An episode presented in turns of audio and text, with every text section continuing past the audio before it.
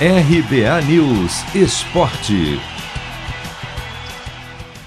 Brasil e Espanha vão brigar pela medalha de ouro nas Olimpíadas de Tóquio.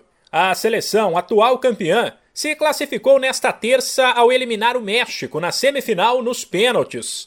Foi um jogo duro, no qual se repetiu o que aconteceu com o Brasil desde o começo das Olimpíadas. A equipe que não teve Matheus Cunha machucado e entrou com Paulinho, que não foi bem, manteve a posse de bola, principalmente no primeiro tempo, e mostrou um relativo controle da partida.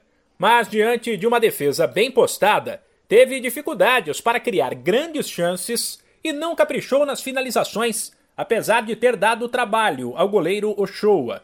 Pouco antes do intervalo, o México aproveitou vacilos da defesa brasileira e teve as melhores oportunidades para marcar até então.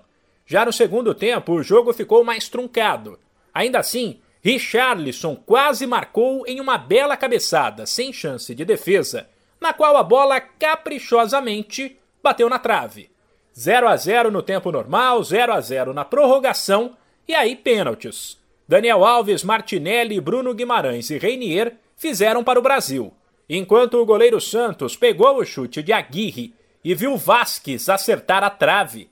Na outra semifinal, a Espanha venceu a seleção da casa, o Japão, por 1 a 0 na prorrogação, gol de Asensio, jogador do Real Madrid e que tem como companheiros na seleção seis atletas que disputaram a última Eurocopa, como o goleiro Unai Simon, o que deixa claro que o Brasil não terá vida fácil. Isso para não dizer que os espanhóis são favoritos. A disputa pelo ouro será no sábado, 8 e meia da manhã, no horário de Brasília. De São Paulo, Humberto Ferretti.